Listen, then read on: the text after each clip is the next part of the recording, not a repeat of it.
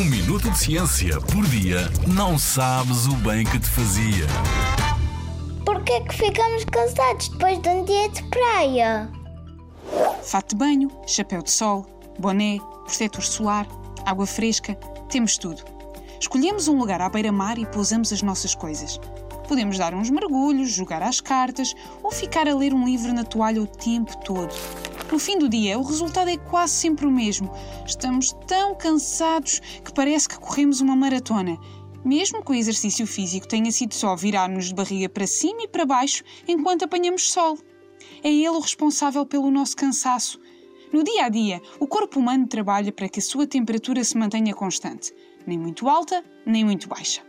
Quando estamos ao sol muito tempo, aquecemos demasiado, então o nosso corpo tem de fazer um esforço extra para que a nossa temperatura baixe. Uma forma de arrefecermos é através da dilatação dos vasos sanguíneos, que ao se alargarem fazem com que mais sangue chegue à superfície da nossa pele.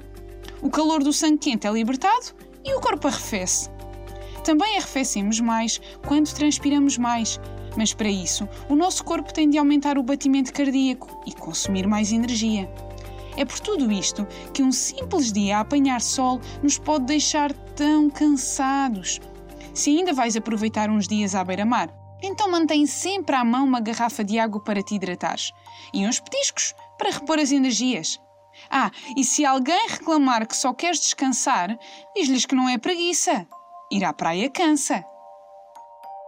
Na Rádio ZigZag, há ciência viva, porque a ciência é para todos.